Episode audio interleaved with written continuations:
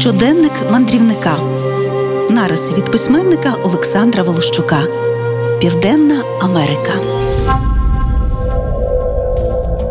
У центрі Буенос-Айреса на перетині Авеніди Ді Майо і проспекту 9 липня стоїть пам'ятник Дон Кіхоту, незабутньому герою Сервантеса, про якого я читав ще у шостому класі радянської школи.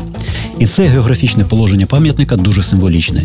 Дон Кіхот як образ надій усіх тих, хто намагався перетворити це місто і цю країну на рай. Його місце саме тут, на перехресті двох найбільш бітних проспектів. Один це втілення мрії про південноамериканський Париж, інший про Лапласький Нью-Йорк. Два естетично несумісних проекти, перехрестя яких стало реальністю. Це образ ідеалу і прагнення, але на рідкість незграбного і наївного, яке соромиться самого себе і не хоче бачити все довкола у правдивому світлі.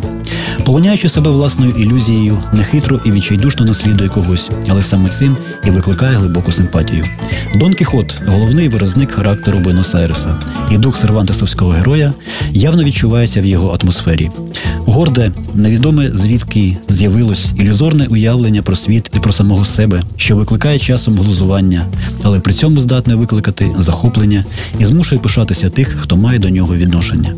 У людях, які прагнули сюди з різних місць планети, уживалися і віра в ту абсолютно чарівну реальність, яку вони собі уявляли, і бажання, подібно Санчо Пансі, поїсти до схочу і стати губернатором острова. Хто тільки не прагнув на землю Аргентини, що здавалась такою благословенною: італійці і німці, українці і поляки, євреї, ліванці, японці. І кожен з них по-своєму вірив у справедливість, а потім списував свої невдачі на когось абстрактного, подібного злому чарівникові. Так, у цьому місті живий дух Дон Кіхота. Їм тут пронизано все. Подібно божевільному Ідальго, люди долали величезні відстані, щоб заселити ці вулиці, ведені своїми фантастичними уявленнями, і тут мріяли про побудову нового старого світу.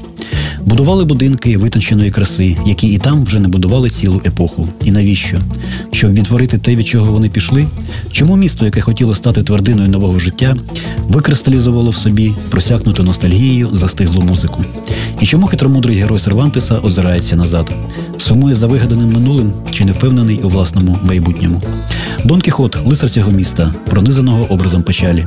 Стоїть він на фундаменті знесеного старого будинку, витягнувся у пориві, дивлячись незрозуміло куди, завмерши на перетині власних ілюзій.